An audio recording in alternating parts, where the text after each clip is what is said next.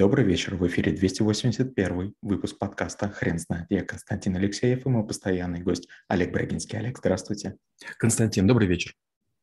Хрен знает, что такое отношения, но мы попробуем разобраться. Олег, расскажите, пожалуйста, какое место в жизни занимают отношения? Все зависит от того, на каком мире вы живете. Если вы слишком сильно ударитесь в работу, если вы слишком сильно ударитесь в вещизм, то есть вероятность, что вы потеряете контакт с родителями, с, со своим а, там, любимым человеком и с ребенком. И в какой-то момент времени э, люди, которые делают такой выбор, сталкиваются с его последствиями. Когда все хорошо, вы успешны, вы всем нужны.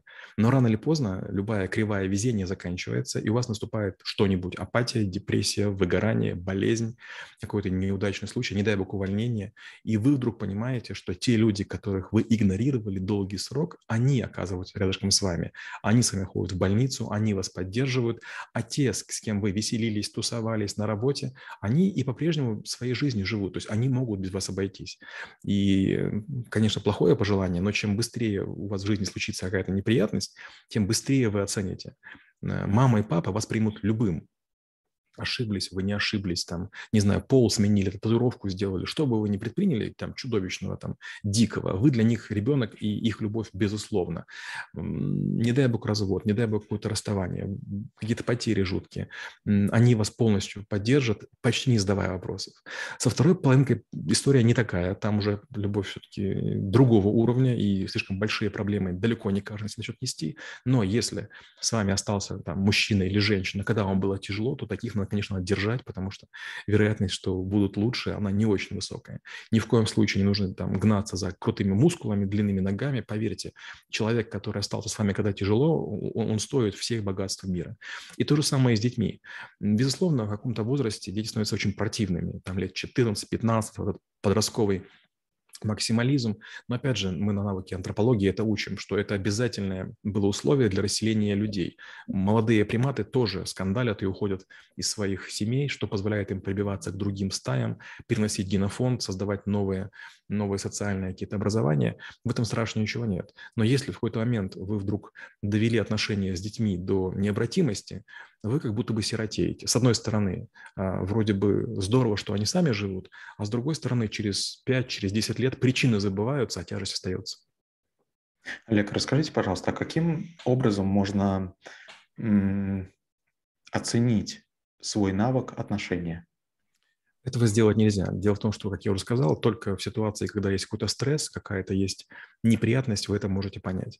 Предположим, скажем, вы чересчур, чересчур успешны, у вас хорошие машины, у вас рестораны, у вас дорогие костюмы или платья, вроде бы все замечательно. Но в какой-то момент, если вы захандрите, есть вероятность, что ваша половинка вас не поймет. И вот только в момент, когда начинается надкол, вы вдруг понимаете, что вы ошибались то есть вы думаете, что ваша жизнь монолитна, она цельная, а на самом деле это дано треснутая ваза. И опять же, не дай бог, вы теряете работу, а сев дома, вы вдруг понимаете, что вы никому не интересны, вам никто не звонит, вам никто не пишет, вас никто никуда не зовет. То есть иногда внешние атрибуты для окружающих людей важнее, чем сам человек. Есть такая у Хаджана Средина история, когда он как-то пришел в Чайхану в дорогом халате, его прекрасно обслужили. Во второй раз он пришел, был плохой халат, его просто отвратительно обслужили. И тогда он третий раз пришел и халат отдельно посадил и говорит, если вы меня судите по халату, значит, он вам и заплатит.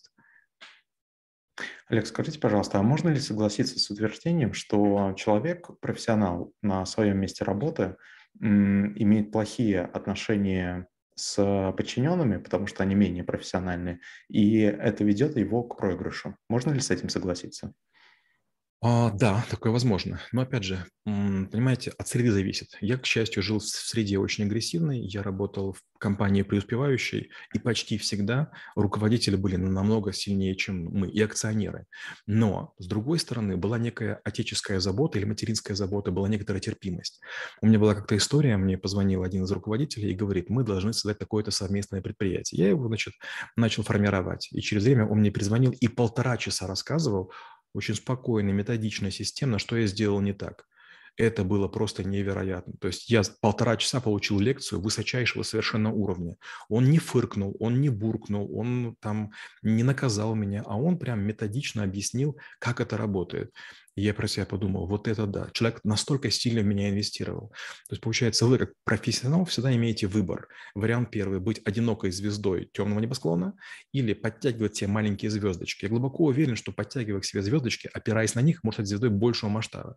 И вот вся моя карьера строилась именно так. Я начинал ничего не зная, окружался людьми, которые умнее, они помогали мне приподняться, я приподнимал их, и мы так друг друга, как барон Мюнхгаузен за волосы, тащили из болота, и потихонечку там как-то что-то получилось. Олег, скажите, а когда можно спустить профессиональную некомпетентность, исходя из навыка отношений? Ух, сложный вопрос. А, к сожалению, у меня были разные э, варианты взаимодействия. Я, я работал с друзьями, я работал с одногруппниками, и, к сожалению, а, это заканчивалось все очень плохо. Отношения на работе – это ужасно. Если вы выбираете между другом и сотрудником, вы обязательно потеряете одно и второе. Я глубоко уверен, что делать нельзя. То же самое бизнес с членами семьи. Во-первых, нельзя делать на троих, только на двоих. Во-вторых, должны быть одинаковые доли. Одинаковые доли, чтобы были одинаковые веса. То есть, конечно, надо говорить, кто старше, да, кто, кто главнее, но в целом должно быть э, примерное равенство. Объясню почему. Представьте, вы делаете бизнес с, со своей второй половинкой, допустим, 20 на 80.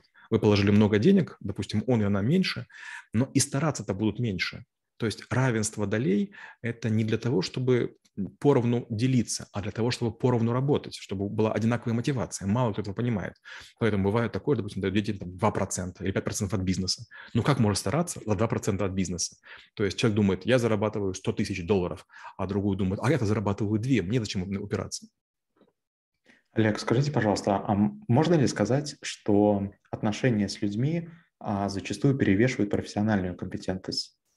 Очень часто. А вот я когда как раз работал в московской Альфе, я вдруг понял, что очень часто важны не профессионализм, а какие-то былые, какие-то кооперативные игры. И бывало такое, что там на кого-то нападал, атаковал, я понимал, что компании будут лучше, нужно как-то модифицировать вот э, те отношения, которые были. А мне все говорили, послушай, ну он в компании 15-20 лет, но он начинал, когда мы там сидели еще там вот в таком, такой-то подворотне, ну что ты атакуешь? Но тебе правда так, так важно, ну ты же там не насильно, не, не сильно поднимешь, поднимешь прибыль. Я все время говорю, подождите, так мы дружим или работаем?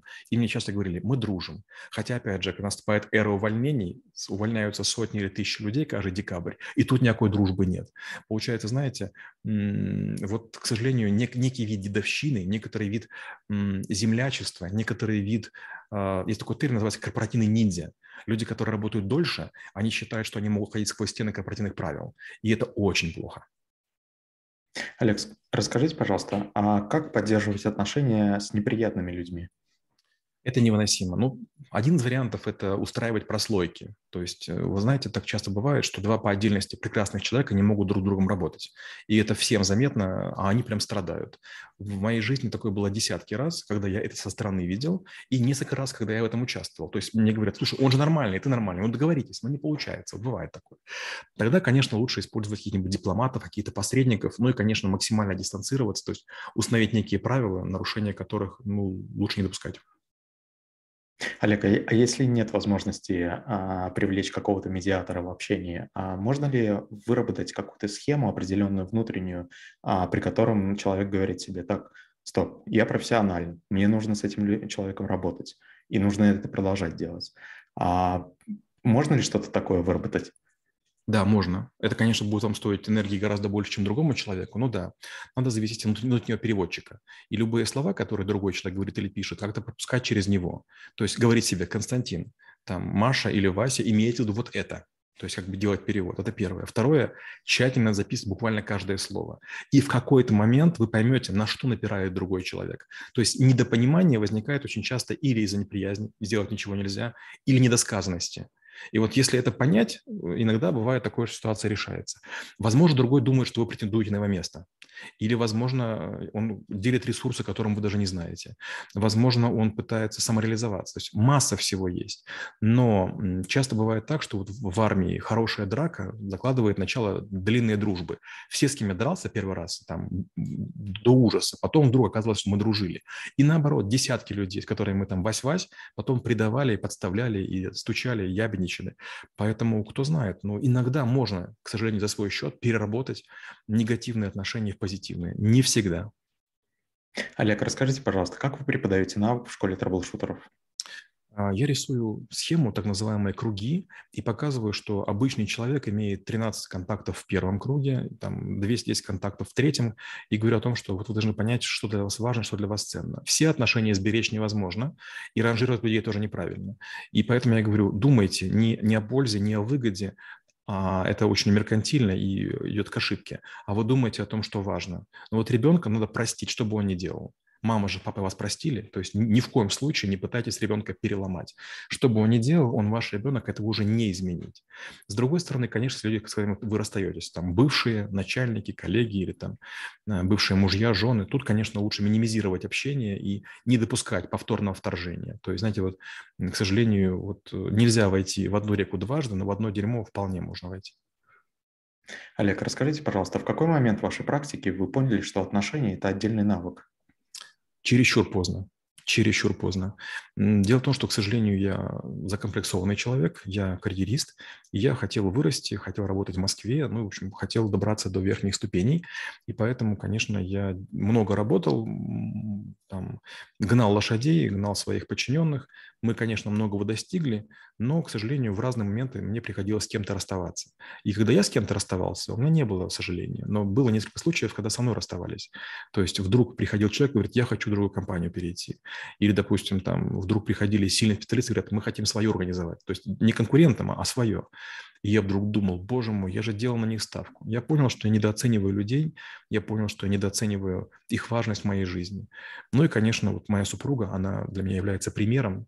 Там, я делаю очень много ошибок, и то, как она ко мне относится, как она меня оберегает, как она мне все прощает, она мне показывает модель более разумного поведения, более мудрого. Я вообще считаю, что мужчинам, у женщин нужно многому учиться. Мы думаем, что мы крутые, а на самом деле а, к сожалению, за каждым успешным или к счастью мужчиной стоит женщина, которая говорила, говорила что-то, чего-то не выполнил, а теперь ты виноват. Я полностью вас поддерживаю в этом. Олег, спасибо. Теперь на вопрос, что такое отношение, будет трудно ответить. Хрен знает.